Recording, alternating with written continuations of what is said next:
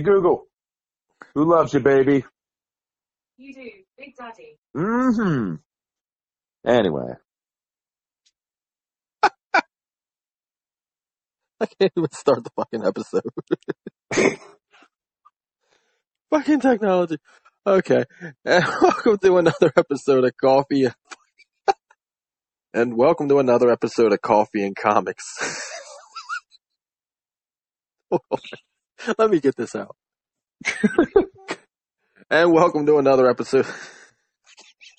Can't do it, shit. Ooh, All you put that. I'm editing stuff uh, yeah, I'm gonna edit the shit out of that. Okay, hang on. I mean, it's already been. uh Oh shit! Like it, you know, we've been on the phone for like an hour. You want to just call me back? Yeah, yeah. No, no, I'm I'm keeping the Big Daddy shit in there. Oh, you're gonna keep it in there? Yeah, I'm gonna keep it in there. And welcome to another episode of Coffee and Comics. Today, I will be drinking a nice, another Arabian blend. Yes, but with cheap creamer this time because I be broke. Mmm, budget cuts can be a bitch. They can be. I'm the bargain bin of coffee creamer as we speak. Ooh, hope it's not that stuff from Save a Lot. That's pretty rough. Nah, negative. I got a little more class than that. Walmart. Uh, Oh, thank God. Yeah, at least at least Walmart, you know, it actually will be in the coffee and not just make this weird film on the bottom of the cup. That's gross. Uh, what are you drinking today? Uh, chock full of nuts. The the basic coffee, just the medium. The Yeah, same, the same as the previous episode. Available Yeah. now in our archives. Yes, yes. but this time it's French vanilla. Right. So this this episode we're going to talk about comics that we're on the hunt for. So we've been on the hunt for a lot of books throughout our endless years of comic collecting. And these are just a few of them, just to give you an idea. So if you own these books, you can send them to us. We will accept them with love and care. Uh, yeah, and give you a shout out. yeah, yeah, definitely get a shout out on the Twitter and the Instagram. Uh, so let's go. Uh, let's start it off here. NYX number four. This this is your top tier book. This is what you're after the most, correct? Second, three, then four. Ooh. So and explain to the people what this book is. Well, I'm sure everybody knows at this point, but uh, NYX number three is the first cameo appearance of X23, and number four is the first full appearance. And Now- obviously, Now, question. thanks to Flux. Mm. So I have a question. Is this is this where she was like a sex slave or something like that, and then they would she was an assassin, but then they would send her into like dirty pervert land, and then set off the uh, the scent that made her go berserk. Uh, most of that stuff came in the uh, the mini. That was a lot. Oh. That a lot of that was in uh, Target X and her first uh, six issue. This one, she was a, a runaway, and you find her. And unfortunately, the cover of the book's a little on the creepy side. Yeah, But- yeah, yeah. Definitely little dirty pervert. Yeah, definitely. Somebody drew that was a pervert. Uh, yeah, and unfortunately, uh, you know, I love the character, so I, I need the book, but I can't help that first cover. It's just like, man, Yeah. So Hmm. what's that? What's that book up to these days? Anyway, raw, not graded. I know what it. I know what it is graded, but I mean raw. uh, raw. The cheapest one I saw was three fifty for like a six. Ooh, six or for a seven. reader. Yeah, well, last time I looked was a year or so ago, and hopefully, once the damn Logan hype is fully gone now, hopefully it'll start to go down a little bit. But at the same time, her characters become extremely popular, so Right. Yeah. And I, and I know we're supposed to talk about just comics, but let's take let's let's deviate to the uh the Logan film. I, I didn't like the X twenty three in that movie. They they got her they got her I don't know her body language correct, but the whole Spanish thing didn't quite understand that, and she was a lot younger than she was in NYX. Nah, I mean, in NYX, she was a, she, I think she was a little older, Mm-hmm. but I still didn't like the fact that they, they took her out of the program, so they, you kind of skipped over all the assassin stuff. So in this one, they made her, but basically never really used her. She, you know, they took her from the, the, the thing. She's on the run with him. They're trying to give her not, you know, not have her experience that life. And I always thought it was cooler in the comics because, you know, by the time she starts heading towards the path of becoming the hero that we all love now, she'd already killed a whole lot of people. And uh, I don't know. I just really like the whole created assassin thing. It's what I really like about her character. The fact that cloned from Wolverine, but the DNA was a little messed up, so they made her a woman. And just the fact that she's all about like precision, where Wolverine is kind of like an animal. She is specifically designed to be a lot more precise. So I just, I always thought that aspect was cool. She was just a perfect weapon. I can't remember. I can't remember off the top of my head. Is it Wolverine 88 or is it 86 where you see the test tube? It's like technically her first cameo because it's the X23 test tube. Is it 86 or 88? I can't remember off the top of my head. Um, I think, man, I can't open up CVS, but uh, CLZ, but I think it. I thought it was like 34. You can't miss Yeah. it. Wolverine's on the cover with Cyber, isn't it? Yeah, yeah. It's it's Cyber and Wolverine on the cover. It's it's a yellow cover. It's a good cover because I love Cyber. Um, and that's actually why I bought the book initially. I was like, oh, Cyber on the cover, buying it, and then come to find out later, X23 is in the book technically in the in the little tube. Yep, it was a it was a nod because that came in around the same time as the animated series where the character originated from, Mhm. and uh, so the, as a nod to that, they put her on the tube, you know, X twenty three in the little test tube. So And- it and was that- a fun nod. and and that comic came out long before uh, X Men Evolution, which is where she was first introduced. Yeah, uh, two thousand, I believe, right? And then when X Men Evolution was out, two thousand, right around the time of the I, movie. wanna, yeah, I want to say that because I was still in high school when it was coming on. So yeah, I think you might be right. But but she was already a fully grown adult then. She wasn't a child like she was in NYX. Yeah. Well, I mean, she was a teenager in the Well- show. All of them. She was like 16, 17. She wasn't, in a, uh, you know, wasn't like she was 35 working at the 7-Eleven. Well, she has the Wolverine genes. She's probably a lot older than we know. That's true. But, uh, yeah, it's just, it's just such a shame that it's, because of that freaking movie, it's become so outrageously expensive. And on top of that, so now the character's really popular. A lot of the books are graded, and to begin with, it was a low print run, so that doesn't help things. Yeah, it was a yeah. I remember. But once once the hype dies down, I think from what I've been hearing by a lot of different people that I know, I should be able to find one for about seventy five to hundred in in decent shape, like like a six or a seven, which is fine for me. A lot of years ago, before the hype, man, you could find a raw one for like 50, 60 bucks, maybe. Yeah, like I said, it's just such a shame because I I love the character, and I had I had a good bit of proof before I sold all my comics that for a while. I had the proof. I was definitely a fan way before all this hype, and you know now I'm paying the piper. Right. And since we're talking about realistically obtaining keys, you know, I, I mean, anybody would want, you know, Detective Comics 27, Batman number one, Action Comics number one. Sure, sure, that could be the top of the list for anybody. But these are actually obtainable. They're out there. They're affordable-ish, ish. Yeah, well, this book here, the NYX, is the I believe the most expensive book on my list. Probably, maybe one of the other ones. I think one other one might be up there too, but this one's definitely the most expensive that I'm aware of. I think it is. Uh, overseeing the list here, yeah, I could pretty much say that. Um, so let me talk about one of mine. I'm kind of looking for Aquaman 35, which is the first appearance of Black Manta. Now, I've come across the book plenty, but couldn't seal the deal on it. Uh, a Comic Con a couple years ago, I could have gotten it for, uh, what did the guy want? He wanted like 125. And I was like, ah, bro, let's do, let's do 80. I mean, I was talking to him about condition and, you know, all this stuff. And he's just looking at me like, yeah, but the hype. You know, oh, he's going to be in the Aquaman movie and all this shit. And this is before Aquaman even had one iota of film done. I mean, this was just, he's going to be in the movie. The movie didn't even start production. Okay. You know what? Wasn't I? I think I was with you when you tried to get that one. Didn't you end up? You end up not getting it, and instead you got uh, Ocean Master, right? Like in a, in a couple other books. I had went to another booth and got Ocean Master and second appearance of Black Manta, which is a way better cover, by the way. Um, yeah, But yeah, um, what's his I name? mean you can't Nick, really Nick- blame Nick though. Cardy, I think. Nick Can, it's Nick something that did, did the art for the uh, Aquaman. Plus, you should probably, you know, the other thing is I remember you saying that if you did get it, your Comic Con would pretty much be done. That, that would have been all the funds. Uh, that's essentially what I went to the con for was to find that Black Manta. That was my, that was my goal. But walking out with Ocean Master is, is not a bad thing. I love Ocean Yeah. Master. They didn't even mention Ocean Master in the movie, so there was no hype around Ocean Master. I just love Norm. Uh, or, Uh-huh. Norm. Orm. And so He's I got movie that and I was very happy. I got that.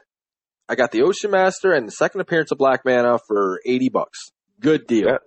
sold. That's not bad. hmm And it was, was- and they're really good. good condition. Oh, they're really good condition. They're at least six point five sevens, and as old as they great. are, that's immaculate. That was a good Comic Con. That was where I got uh, First Lady Shiva in the nicest and only copy I've ever seen of it. Uh, CGC has a couple listed, um, that are high grades. So when you submit yours, I hope that you get like a 9.8. I, I hope Okay. that you have the highest graded Lady Shiva first appearance in existence. That would be an awesome trope for you, my friend. That would be amazing. I love the character and was surprised to to find the book. It was just it's such a damn obscure book. That's the that's it's I haven't even seen many issues of the series that she, that goes to. That's the funny thing. Didn't she train the question? Yeah. Didn't she kick his ass a lot? Yes. Yes, she did. in the great Denny O'Neil 87 run, which everybody ever should read. Yeah, it's it's It- like it's like on that Watchmen literary scale. You know what I mean? Like it's real wordy, but it's it's got its fun parts too. It's got its action and stuff like that, but it's real wordy. It, it's an overall story over action, and that's Yeah. perfectly fine for what that comic is. Yeah, Really it was. It's really, really good. I, you know, I, I tell people all the time, if you like it, and it's, it's kind of a sad story, but it's so great. Uh, It's, you know, treat yourself.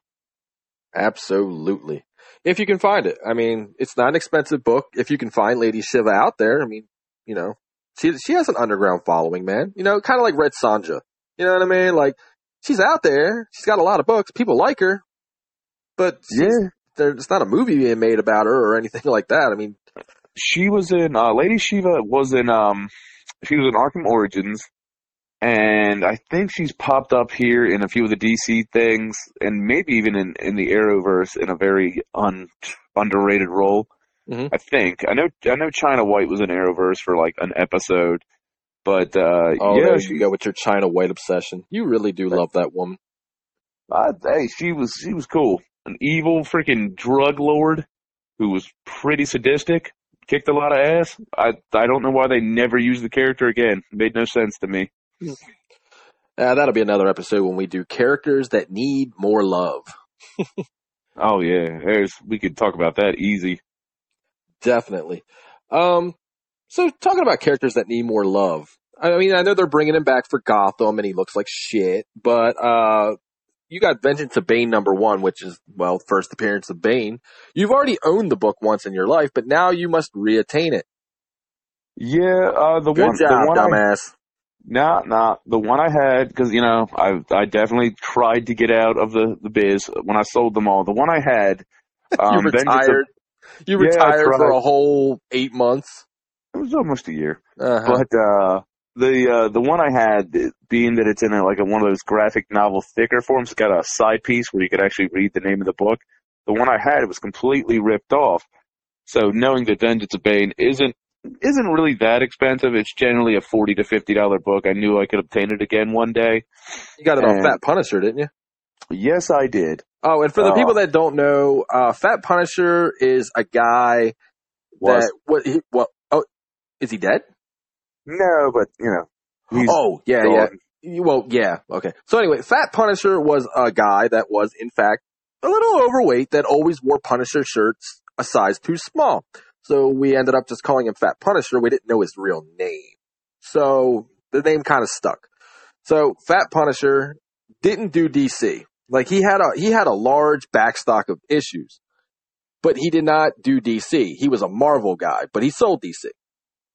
So we used- we used to take him uh, trade in books, you know, books that we didn't want. He'd give us like what fifty cents per issue, something like So that. he- yeah, he'd give us really good store cred, and Yes, he but- had a lot of books. Yes, he did, and I'm pretty sure he didn't own them. I'm pretty sure he stole them. But anyway, that's a different story.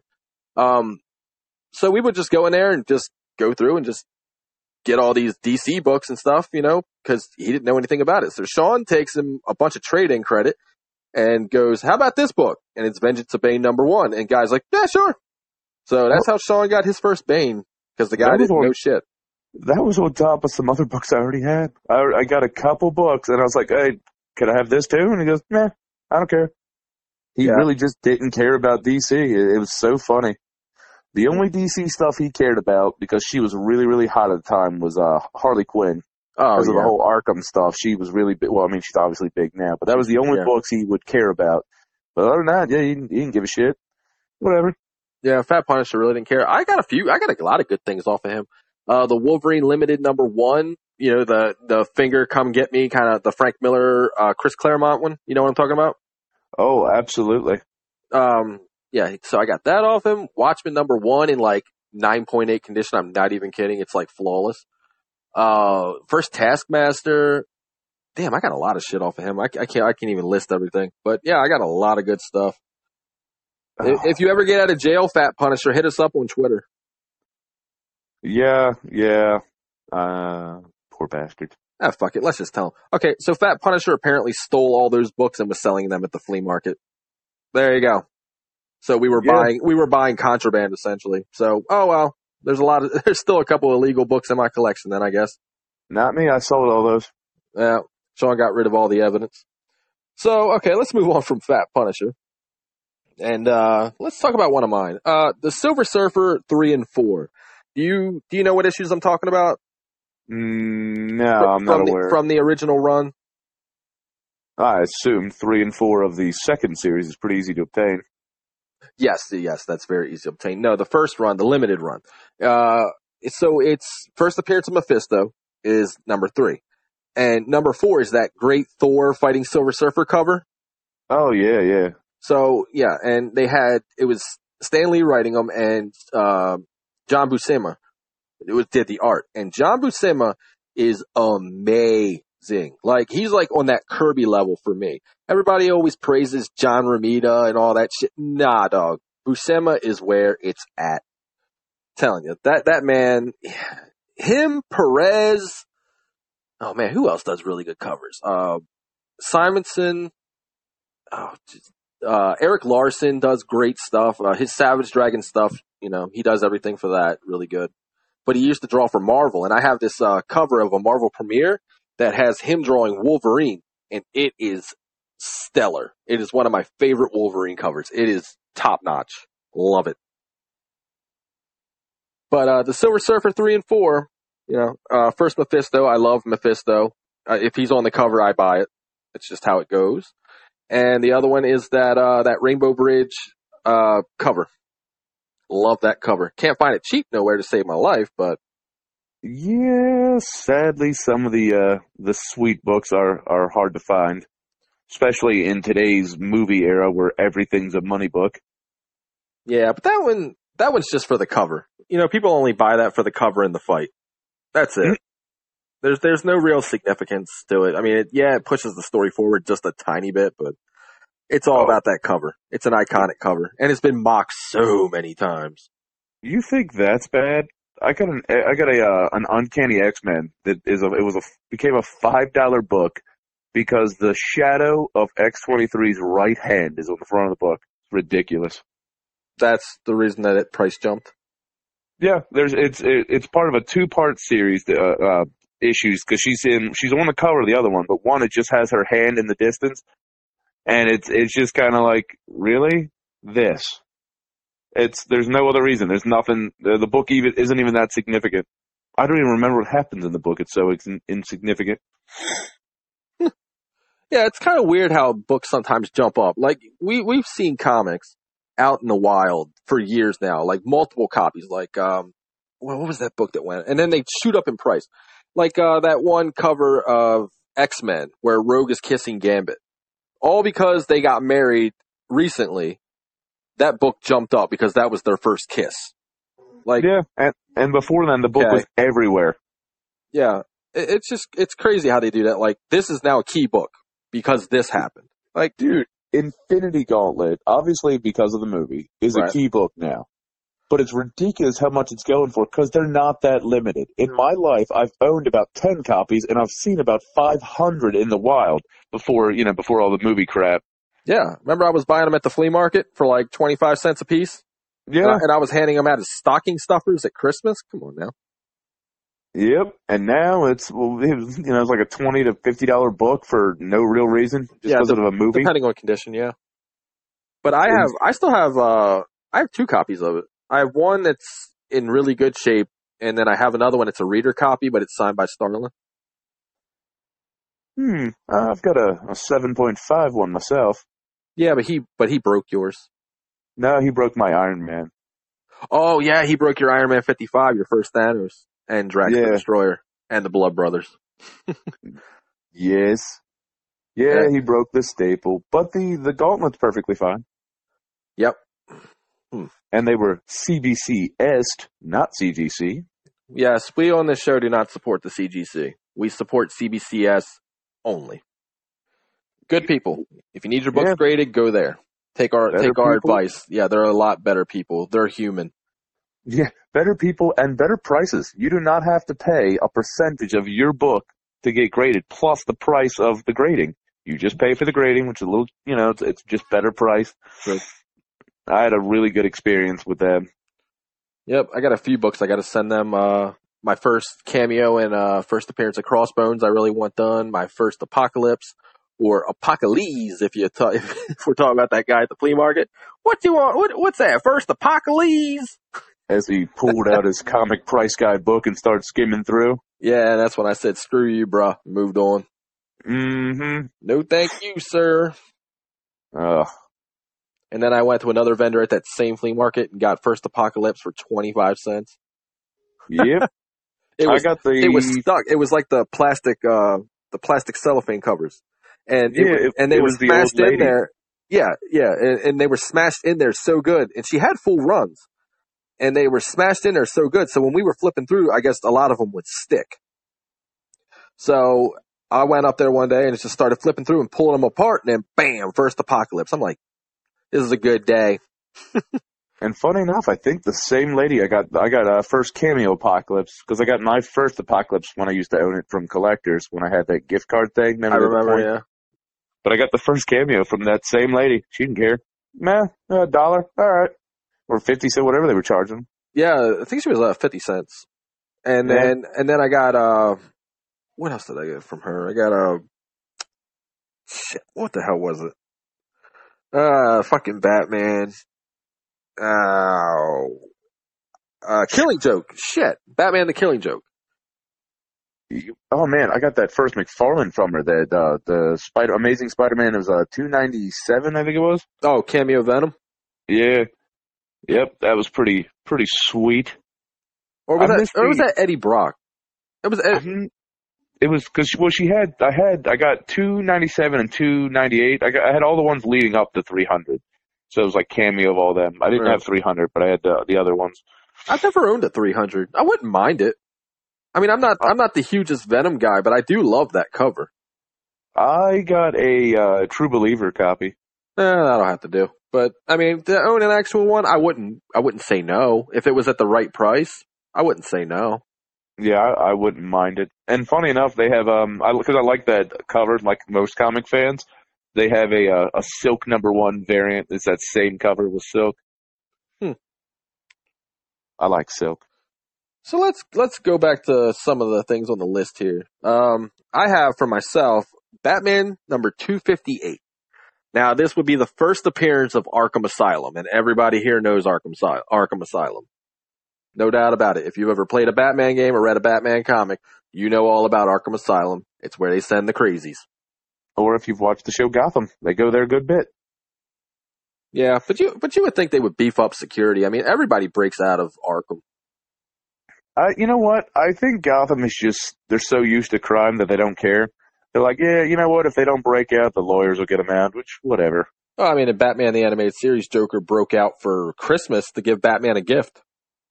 Yeah, that's. I mean, it, it's uh, kind of infamous as the world's crappiest prison.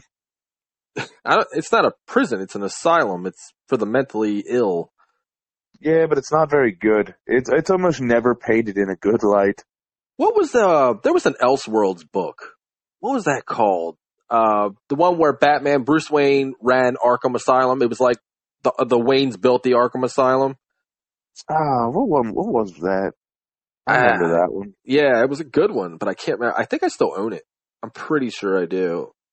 Ah, yeah, I I couldn't tell you the name, but Mm. if anybody listening knows the name, feel free to comment the name. Yeah, I, it wasn't Holy Terror. I, I know that. Um, shit, I can't remember what it was called. It, it annoys me now that I can't remember. I'm Do you usually I'm usually I'm usually the human database for comic Do you information. remember the um? Do you remember the really good Arkham story they had? It was about employees in Arkham, and it was it was all about like what was going on there, and it had um. They would talk about how they had to deal with Joker and, and Killer Croc, and how they had long. It was all about like 48 hours or something like that in Arkham. Was this an and, Elseworld book? It was it was I can't remember, and one of them used the light bulb to escape. Ah, What was the book? It was really cool because it, it was just it dealt with two employees and like all the crap they had to deal with, all the craziness that you never think about inside the asylum, and it was it was kind of a cool book. Uh, Sounds like Ah. it's something I'd like to read, but yeah. I can't I can't remember the name now. But I, I'd, I'd, I'd like to actually just own the first Arkham Asylum because you know a lot of the the best villains, pretty much ever in comics, have gone to Arkham. So Yeah, say what you want, but Batman, you know, he still has probably the best rogues gallery. I think Arkham Asylum is synonymous with Batman. I mean, you think about Batman, you think about Arkham Asylum and the Joker, of course, but they kind of Yeah. go hand in hand. So it's crazy though, right? Like they didn't introduce that until 258 issues into Batman. Not to And mention Detective so- Comics. And yet it's such a big part of the of the mythos. Yeah, ain't that crazy? Like that's That more of a. I crazy. mean, I mean, it was like 1960. I want to say. Yeah, I think it was. Yeah, 1960. So we've only had Arkham Asylum for what, 60, almost 60 years now. Give or take. Yeah, 59 years. It's crazy. You That would assume that you would assume that's something that would have been like in lore at the very beginning. You know? Well, yeah, in the very beginning, Batman used to kill people, and we don't talk about that. No, we don't talk about that. Yep. So you have a you have a Batman book on your list here. You have Batman 635. What what's the significance on that? I'm a little lost. 635 is uh, first Red Hood. Ooh. The first time you see Jason Todd as Red Hood, obviously, not the Joker. Oh, okay. Okay, yeah. Yeah, yeah, that's, a good pick. That's a good pick. An That's- affordable pick at that. Yeah, it's uh, the Red Hood is obviously my favorite Robin. Basically, well, ish Robin. And I'm, But, a, uh, I'm a Tim Drake guy myself. I enjoy Tim Drake. I just, I've always liked the the style of Red Hood. I feel like somebody was like, "What if John Woo did a Robin?" They're like, "Yeah, he'd be freaking Red Hood. He's got a fucking motorcycle and an Iron Man helmet and a couple of pistols." And I just always thought the character was really great. Yeah, And tra- even- tragic, tragic. Uh, becoming Red Hood, like the backstory behind that. That's just messed up. Uh, both versions, even the uh the Arkham Origin Origins game, the uh sorry, the Arkham Knight backstory to him, it's it's pretty fucked. Um, he definitely is a mentally broken character. When in his past, it's just they just they love just making just torturing the poor guy. What about that? Uh, that Batman annual that I traded you? That was really good. Yeah, I know. I like it was that. really, really good. And it showed the one panel that uh that he lived when they when they killed off uh Jason Todd. Yep, uh, the the end of the annual has uh, the uh, if he'd have lived. Plus, it was it was a good a good story, and um, for me anyway. Usually, if it's any kind of uh, Red Hood related stuff, especially of significance, I'll usually pick it up, or honestly, just if it's his story. As in just yesterday, I bought uh, there's a mini series I didn't even know existed. I'm like, hey, hey, Red Hood, yeah, I'll take all these. Yeah. Yep. It's, Uh, good, it's a good character, man. I, I I- like Red Hood just fine. I love the animated movie too. yeah, that was probably easily one of their best movies. That Under the was- Red Hood. Yeah, I know Red Hood's fantastic, and it's I, I fairly haven't watched it in a while. I believe it's on a Vudu. I might have to watch it. Yeah, it's it's it's good. I'm pretty sure I have the Vudu with that one. If not, I can uh stream it live on uh Twitter. You can just watch it on Twitter. No, I appreciate that. No, I'll find a way to get it myself. So I'm gonna go back to my list here. Now this is an odd one. This is one you wouldn't. It's affordable. I've seen it out there, ten bucks, no problem. Actually, I think I saw it yesterday. I should have probably grabbed it. Um, was TMNT uh, Teenage Mutant Ninja Turtles Adventures number one. Significance: first Bebop, first Rocksteady. That's the only reason I want the book. You should have got that. I should have. I didn't think about it at the time. I knew what it was, but I was looking around at everything else and just forgot about it by the end of the day. So It was a long day. it was a very long day. But uh, yeah, that's mainly why I want it because Bebop and Rocksteady are the shit. Love them. Love Yeah. them from the cartoon. I mean, if it wasn't, I mean, they were created for the cartoon and then it translated to this comic. So Hey, I, I actually, you know, it's an I X, it's an X, it's an X23 thing. hey, there's nothing wrong with that. Plus, um, uh, what was it? Uh, Sheamus played one of them in the newer movie, and Yeah. though the movie itself was weak, he his uh, interpretation of the character was actually, I, I thought, pretty great. It was like the highlight of that particular film. Was the only good part was them. Uh, I Blade Trinity that. Uh, Yeah, essentially, it's I've watched it and I've already forgot it. It's for the best. Other than Bebop and Rocksteady, it's a two-hour man fest. So let me explain the Blade Trinity effect. Uh, it's when I watch something so many times, but I still can't tell you what happens in the movie. And it, and it happens the most with Blade Trinity, which I've seen probably about eight or nine times. Couldn't tell you one damn thing that happened in it except, uh, Thunder Cunt and, uh, that's about it. Prison Break guy. Yeah, the guy played uh Link, maybe. Yeah, yeah, it was Link. Yeah. But that's all I can tell you about it. That's, so when we, when we say I bleed Trinity that shit, that's the reasoning behind it. Yeah, that's. Yeah, you know, I think you've actually seen it more than ten times though. Uh, you've been you've been mentioning Blade Trinity almost since I've met you. I think you may have even been up to twenty times by now. I know you've tried to watch it and told me about it several occasions. I try, but it like leaves my brain as soon as I'm done watching, and the only thing I take from it is this. Oh, oh, the stupid dog, the the, the uh, vampire dog. I remember that. You see, you're a, a much cleaner guy than than I. All I ever remember is uh, Jessica Biel crying in the shower and a lightsaber bow. God, I hate that movie. Let's I let's like go back to let's go back to comics where I'm happy. It's don't make don't don't make me relive that, and then you're gonna make me want to watch it and forget it again. All right, so hmm, let's pick up another one here. Uh, Daredevil 254. This is off your list. Significance? Uh, Typhoid Mary. Ooh, just just a crazy ass uh what is, what's the uh term white girl, pyro well yeah white girl yes but uh she has uh split personality disorder. well that too she Yeah. has split personality dis- disorder and she has psychic powers like pyrokinesis she That doesn't help. spontaneously could but yeah it's it's just a great mix. And i know she's recently had a, a comeback and thanks to iron fist season two. So the book has sadly went up and i stupidly passed on it many times just going i can get it later. I wonder how that And- happened, considering nobody watched fucking Iron Fist season two. yeah i mean i would get more in the fact that they used her for this big crossover arc uh recently. But uh, I, I just always thought the character was cool. She's unstable. She's got one of the personalities is like an assassin you know pyrokinesis that's always freaking cool just really thought it was a, a real badassy character just one I'd like to have, and and any first appearance in a Daredevil is awesome because I love Daredevil anyway. True. I, I I know you're you're a big fan for him.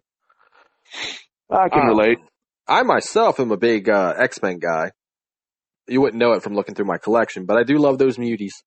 And to own giant size X Men number one, that would be a, a treasure for me. Now I own X Men Classic number one, which is a complete reprinting of it. So technically, I own the first appearance of Colossus, Storm, Nightcrawler. You know, I I technically own it, but I want the real deal. I want the Big Daddy uh, magazine size, giant size X Men. That's what I want.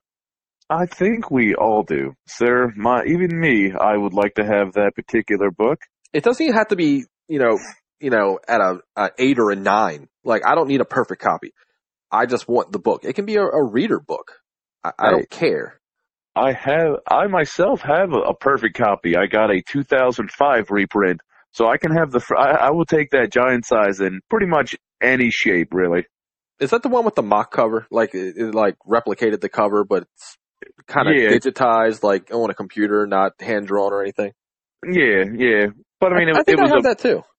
It was a buck, and I had the book, so I was like, well, until I can get the real one, I like to call them a placeholder. Yeah, I got a lot of placeholders. I, I actually have a lot of reprints in my collection. And, you know, like Marvel Triple Action and, and Super Action and stuff like that. I love Hey. seeing them. You know, technically it's first appearance. I mean, Hey, you can't afford the so real deal. I mean, fuck it. Hey man, I, there's nothing wrong with it. Especially, you know, like I, I have a True Believer, which I love that series, and I hope they keep up with them. Mhm. I have a True Believer Daredevil number one, you know, I I never I never got to read the first issue of Daredevil. It's, they didn't reprint it that often, and I never had anything that was reprinted in. So when they made that True Believer, not only did I get to say I have the first appearance of Daredevil, but I actually got to read the book for you know a little less than sixteen hundred dollars. So Yep, and Yeah. it's completely redone. You know, it's got it's got like that new comic feel to it, that waxy paper. I'm not a big fan of the. How do you feel about that? The waxy I- paper. Do you prefer the old uh, newspaper paper, or I I actually I like the newer one a little bit better. And Really? here's, here's my reason. Okay, it has nothing to do with the art. I just feel like the newer paper, it feels a little bit more secure to me. Like I don't feel like I have to worry about damaging it as much. I, it just feels a little stronger to me. And I might be wrong. It just feels a little better. And that's really the only reason I, I prefer it. I just like the fact that it, it it's a little more secure and uh, the fact that with the newer paper, at least from the books I've seen, it doesn't degrade as much. I have a few books that are from like the 70s that some of the words because it's that kind of paper. It's a little hard to read at spots. So I kind of like the fact that, yeah, I like the fact that the newer stuff's a little durable. So just for, just for strength and, and, you know, the fact that it, the quality holds up a little bit better. It's nothing, nothing against old books or nothing like that. so? What I was going to say is there is nothing in this world that is a better smell than an old comic. I love just opening up and just giving a good old sniff I've seen him do it. for hours on end. He's seen me do it. Yeah, True. but yeah. So, but I don't know. I just like, uh, just like the way it felt, the older comic style paper. Uh, and then they, I think they started changing it. Oh, when did they start changing? I think Image is the one that started the, the whole waxy paper thing. Cause they wanted to set themselves apart from the, from the competitors. Don't know. and then I remember they started doing it in the Ultimate books. The, the Ultimate books, the paper was a little thicker. Don't you think? Yeah. Yeah, they were. that wasn't just on like a different like the paper that they're using now. That was like a waxy paper. It was really Oh. weird. Speaking of Ultimate books, and it's a little off topic, Sure. I just found out today that in Ultimate Avengers 3, apparently there was a Chinese Black Widow. I never knew. Huh. I wasn't very big into the Ultimate Universe. I owned all of Ultimate X Men, and I know you did because you're the one that traded me the damn set. Um, It was good, but it was Ultimate X-Men was um was basically Michael Bay's X-Men. yeah, And I mean like good Michael Bay. Not I know now he's got the rep, but it was fun. There was a lot of funness in it, but some of it was kind of weird and not all of it worked out obviously. Um but as I've read Ultimate Elektra, Ultimate Daredevil, Ultimate Avengers, I read a, almost everything but Ultimate Spider-Man. I've read a lot of Ultimate comics. Mhm. And the thing with Ultimate is I, I felt like they made a lot of odd choices in Ultimate. Like Tony Stark having the living brain thing around him. Like Mhm. that was just weird. I, I don't know. They, they they made some odd choices in Ultimate. I like that they made Thor an alcoholic. yeah, that was fun. yeah, that was a lot of fun getting Johnny Storm to drink with him and shit. Another. I like the fact that immediately after uh, banging Jean Grey, Wolverine goes, "Hey, by the way, I was sent here to kill you guys." Funny story, right? Needless to say, that didn't go over well. Uh, I did like the ultimatum arc though. The one that ended, Yeah. the one that pretty much killed everybody in the Ultimate Universe. that. Did I show that to you? Yeah, you did. Yeah, I thought so. That was that was uh that was fun. And the other good thing, or not good thing, but funny thing about uh the Ultimate Universe that they would do a lot is they would always kind of point out every time they'd make a reference to a real life product. So it was always like horribly bad. Like, come on, Johnny, let's get us a Coca Cola. it, it was it was just it was just something I noticed. It's a lot in Ultimate. They would just always oddly announce these things, like I guess trying to be hip to the kids or whatever. Yeah, I mean, I can appreciate what the Ultimate Universe did. Uh, they wanted to go with a different route of storytelling and do different things with the characters that they couldn't do in continuity. So having an Elseworlds universe to play in, where you don't have to really, you know, if you want to bring, say, Vulture or Venom or Carnage or somebody back, you could do it your own way and not have to worry about continuity and what's going on. So I, honestly, I was fine with that too. And the other thing I really like, and I wish we would do another thing like this. The other thing I liked about the Ultimate Universe is, is you don't, you know, there's no continuity. So you're fully starting over. Cause sadly, as much as I love comics, if you follow any hero, any big hero, whatever, it's kind of a mess. between numberings and reboots, and it just it's just oh, a God. mess. Especially uh, Daredevil. Good lord. You Oh try my God. if you try to follow the, the Daredevil continuity, just forget it. Even that legacy shit couldn't set it uh, set it straight. For Daredevil, it's literally, and this is me trying to remember, so I might be wrong, but it's like Daredevil one through three hundred.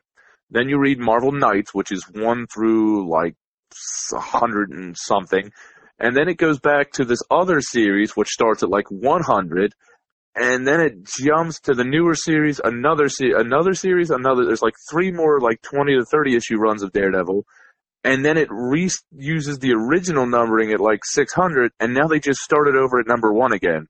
It is a goddamn train wreck. Yeah. Yeah, and uh, there's a lot of them like that though in Marvel. Let me Uh, put it this way: I own four out of five, one being a reprint, number ones for Daredevil. And then I'm you sorry, got, and then you have to remember uh, like Heroes Reborn and shit like that when they started over the numbering, and then they canceled Heroes Reborn, and then went back to the original numbering. Like they they bounced around so much they didn't know what the hell they were doing. Yeah, it's it's kind of a mess. And you know, another thing, uh, you know, like I was saying earlier, that I'd really like to see is with Ultimate Universe, and even if they did it now and made another universe, to have the kind of freedom where you can tell any story you want with no, you don't have to worry like, okay, well, I'd like to use Venom. Oh no, we Venom is tied up in four thousand arcs because of the movie came out. You to have the freedom because no other, you don't have to worry about other books. You don't have to worry about other continuities. You're creating it all, so you can do whatever you want. I just thought that was just such a great idea. Yeah, but a lot of it pissed a lot of people off because it wasn't you know the Venom they remembered. It wasn't the the Peter Parker they remembered. So it got shit on a lot. So if it's your cup of tea, hey, more power to you. I enjoyed what I read. It was all right. You know, well, see, the thing that I, I thought that I what I liked about it is it's it's it's an alternate. Like, uh, it's a shame that people took it to heart. Like, dude, obviously, if you want your Peter Parker, go. You got all the continuity. This is just our take. You, you could read both. You can do it. I've done it. But you know, you and I both know all the diehards out there. Some people just can't accept change. hmm the pure bloods, the purists. I, you know, I, We don't accept anything out of six one six, motherfucker. Oh, uh, I will read if you do a good story. I will read almost anything. You know, I, I'll give anything a shot. You know, as long as I can. Unless Batman Jazz. Uh, no, uh, technically, I I read every bit of Batman Jazz that exists, all three issues of that. And Didn't we bring uh, this up in uh, in the other episode, the first episode of Coffee and Comics? Didn't we bring up Batman Jazz? I I think we did. I think we did. We will continue to shit on Batman Jazz forever. Yeah. I mean, I will give it this. It is the most memorable bad comic series I've ever read. Unless you really, really, really like uh, slow jazz and would like to read a Batman book that was dr- illustrated by the guy that writes on the walls of jazz clubs and Subway. I mean, there was that. I, it's, yeah, there was that. Yeah, well, fuck Batman Jazz. And the people that did it. Um, Brave and the Bold 200. Can you tell me its significance? I always forget, and I'm usually Uh, a database for these things. Uh, Brave and the Bold 200 is the first appearance of Katana, another character I, I really like that I, I don't think they, I don't think they give her enough love. I know she's in a bunch of things, but she's always like, almost like she is in the Suicide Squad, uh, Suicide Squad movie, which she looked great in it, but her character doesn't do much. And, uh, they gave her her own series back in like 2012. And even that wasn't bad, but I feel like nobody's really done the amazing story I think you can do with the character. I mean, she's basically a modern day samurai that has a sword that steals your soul, True. you know, and all the people that get cut with it, their souls, including her husband's, are stuck in the blade. And in the in the series and in her past, she talks to her husband in the blade. You know, I've always thought that made an interesting connection to the character. Plus, I've I've always really liked the look of her. You know, Yeah. If any anybody that follows us long enough should know that I, I really have a thing for Asian culture and designs and stuff. And you know, her character just was just another one of those ones that looks really great. And I never understood why nobody, in my opinion, has really given her the treatment she deserves. Now I'm You know, trying. I- I'm trying to use my my database brain, and I'm trying to remember the cover of this. Is this the anniversary with the red border and it has like a car? Is it a limousine on the front with Batman and Robin? No, you're close. It's Huh? uh, Brave and the Bold. It is anniversary. 200 was the last issue of the series, from what I remember. And uh, this book's not expensive. It's like 30 or 40 bucks. I had a chance to get it, but at Comic Con I, I bought Thanos instead and was broke. But um, Uh, good choice. yeah, uh, on the on the cover it says uh, Batman, Brave and the Bold, Batman guest starring Batman or something like that. It says Batman and Batman. It's Uh-huh. two Batmans. And uh, sadly, I've never read the issue. I've never owned it. Um, I know they're out there. Thankfully, Katana isn't too too big yet. She's in the new Suicide Squad book that uh, Well, she was in the movie too. I think that was a little bit of the hype train too. Yeah, well, I mean, she's in the movie. She was in Birds of Prey for like a second in New 52, and then she's in that series that Jen collects that I read all of while I was down there, like a champ. And um, even in that, she's just kind of there. And I, I just really feel like there's a lot of potential in this character that they're not really using. Yeah, I'm thinking back to her scene in the uh in Suicide Squad, and they actually cut it out. If you watch the director's cut, there's actually a scene where she talks to her husband in, in the sword, or is it a deleted scene? I can't remember. It's in the it's in the extended cut, I believe. Okay, so she's actually talking to him. But why didn't they leave that in? That always that always perplexed me because that was always part of her character, part of her lore. Why would they just leave it out? I have no. I mean, they explained her whole backstory in a paragraph. That's a the her character felt like an add-on in the movie, which was such a waste because she looked good. She played, you know, she Yeah. was played good. That that's the character. I mean, she's not really flamboyant. She's kind of like the the solo silent warrior kind of thing, and it works. But in the movie, it's just she just really felt like an add-on to me. It was kind of a wasted opportunity. I felt. Here's an idea. Since we know that companies like Sony and Marvel and everybody else listen to our show because every time we mention something, the shit gets gets made or you know whatever. So how about this, right? DC, if you're listening, Orphan and Katana together in a book, kind of like Green Arrow, Green Lantern back in the day, but get Uh, Orphan and Katana together. I would like to see them team up and have the villain be Lady and have them fight Lady Shiva. Oh, oh, that you would get every you would get every variant cover song would buy. Don't true.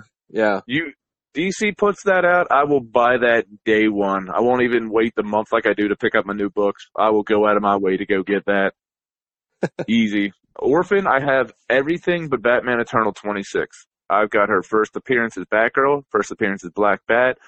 I have like every first appearance she has, but Batman Eternal, Batman and Robin Eternal 26, which is their first appearance as Orphan. But I have every other book related to Cassandra Cain, or she would be on this list. big fan. Not enough love either. Oh well. Ne- her Batgirl was, in my opinion, the best Batgirl. I thought she had a really, really cool gimmick. The fact that she didn't speak, but she learned to fight through body motion. Well, She just could read people's body motions so well that even Batman had a tough time fighting her hand to hand. I just thought that was very cool. I, what, what was the line he used to praise her? Because I I remember he said uh, if if she were to really fight me, uh, I can't remember the line. Do you remember it? I wish I did, but she she says something like eh, she was holding back or, or something. Yeah, and he said if she would to if she were to really come at me, this could be a real problem or something like that. Yeah, it's it's just because of how her He also had uh, said the same thing about Deathstroke. He said if he was really trying to kill me, he would probably succeed.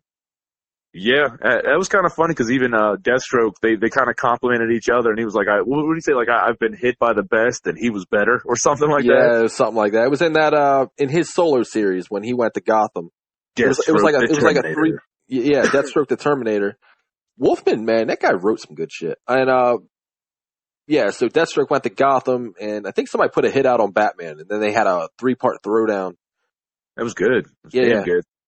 And he, that's when he said the line, you know, I've been hit by the best, he's better. You know, and I'm just like, well, that's praise and a half because he's been hit by some big motherfuckers. Had his back Yeah. snapped and all kinds of shit. So, yeah, Good stuff. Yeah, very good stuff. So let's break it down. Let's uh what else you got? Let's do one more piece, and then we're gonna wrap this up. Sounds good.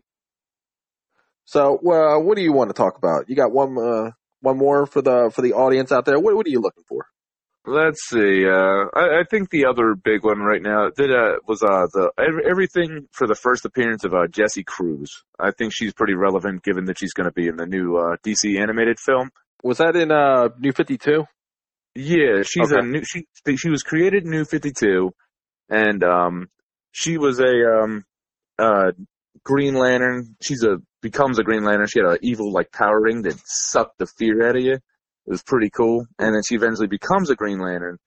And of course, for some reason, I like crazy chicks. So she has uh, anxiety. so she had problems being a hero. X twenty three, Typhoid Mary, China White. Yeah, you like you like the crazy one. Yeah, man, I I love me some crazy. Why, why plus- can't you just be a Lois Lane fan to kind of balance it out? You know. Ah, I wish. And um, the other cool thing is her design. So she has the uh the Green Lantern like uh symbol over her eye, and she tends to use her ring as like a blaster. She's not really good at making constructs yet, so she just kind of shoots it. Mhm. I just thought that was kind of cool. Just really, just a fun character, and she's a newer character, which is cool because I always say I want DC to make, or any company really, to make new interesting characters. And I think her character's really interesting. I mean, just just so um, so Simon Baz, I actually like his character too, but uh, I'd like to find her books a little bit more. And thus far, I, I have not found 30. It's uh, Justice League 30 and 31 is where she's a Green Lantern, and her Mhm. first appearance is uh, Green Lantern 20, which unfortunately was Geoff Johns' like farewell to the Green Lantern universe for a Well, while. at least he left a gift on his way out the door. Like here, here's a new character for you to use. right? You're welcome. I'm gonna go, I'm gonna go write uh, Watchmen and completely fail at it. Mm. Well, that that wouldn't be to a couple years later, and technically he's still failing at it since it gets delayed more than anything ever. Yeah, right. So since we're talking about Watchmen, I, I suppose my last book will be now. Normally, I would bring up Hellblazer because John Constantine is my favorite comic character ever. Period. The end. Uh, so Swamp Thing twenty five cameo thirty seven, uh, first full appearance. So I would say that. But since we're talking about Watchmen, I'm going to switch it up, and that would be DC Spotlight. Now, this was a free kind of like an ad comic, like, hey, this is what's coming out, like a sampler. And it's uh it's just called DC Spotlight and it has all of like the DC characters on the front. They're all kind of running, kind of like X-Men, uh, giant size X-Men, how they're all kind of running at the cover or running at the reader, you know? And it is the first appearance of the Watchmen in comic form. Now you can say that, you know, Watchmen are from Charlton characters. Yeah, that's true. But in DC continuity, this is the very first time you see them. And I would just love to have that book because Watchmen has always been top tier, not just literature, but visually for me for a long, long time. So to have this book would be super awesome for me. Yeah, I, I I hope for you on that one, sir. Being a free book, that's it ain't, be fr- it ain't free no more. It's pretty pricey now, but if you can find one, because, you know, what do people, okay, like, okay, say nowadays, right? What do most people do with free comic book day comics? Because they were free, what do they do with them? awesome.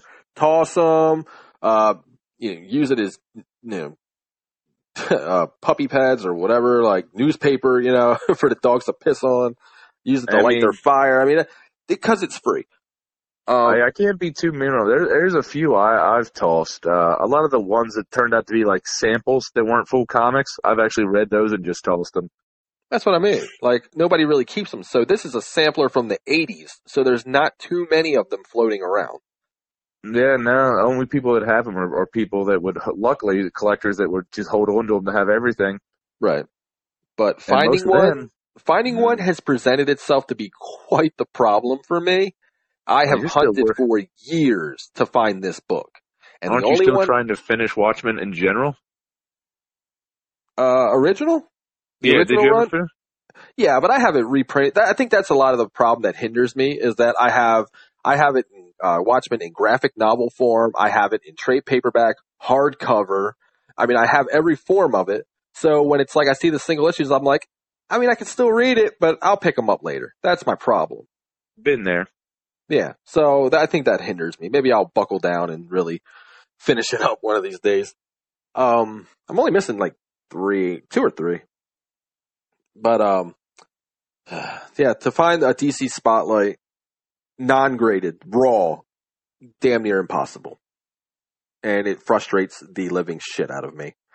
Uh, I saw one graded at Comic Con, and it was a graded CGC. I want to say it was a, uh 8.5, and the guy wanted like 800 bucks for it or something like that.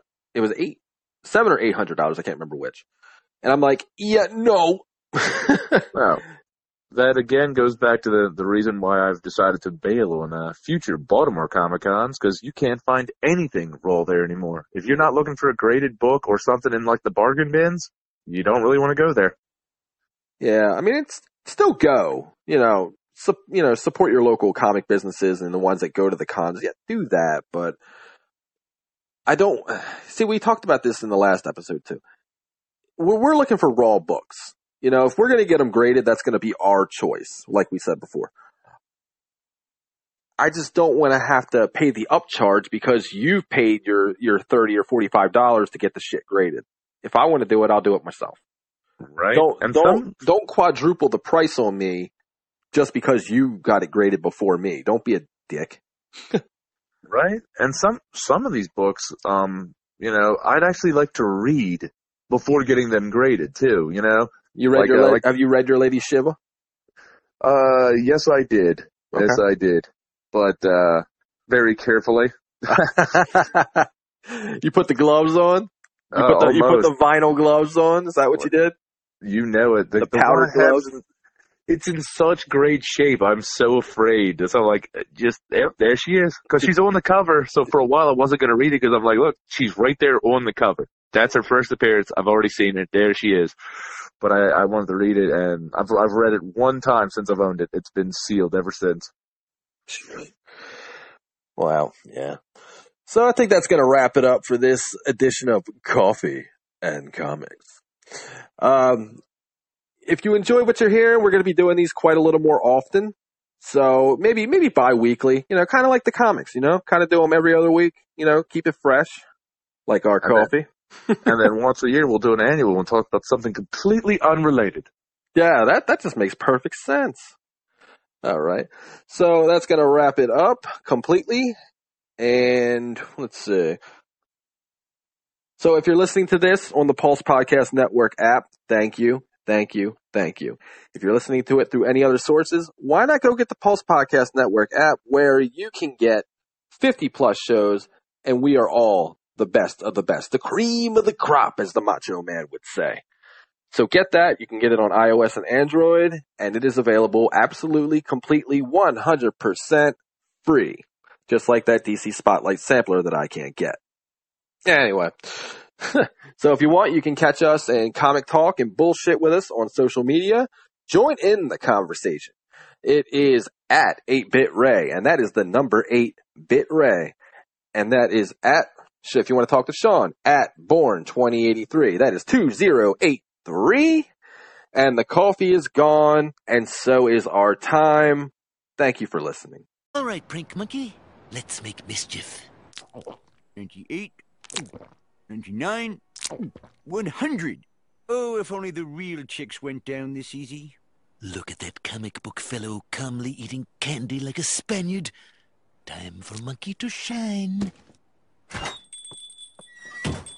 I'd like to buy a mint condition Spider Man number one, please. And I'd like an hour on the holodeck with seven of nine.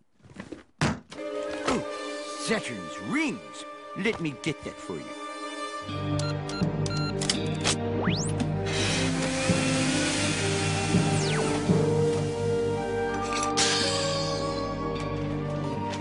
Paper bag or triple mylar? Uh, no thanks, I'll just eat it here. Oh, no! What are you doing? Good, fair, poor! Oh.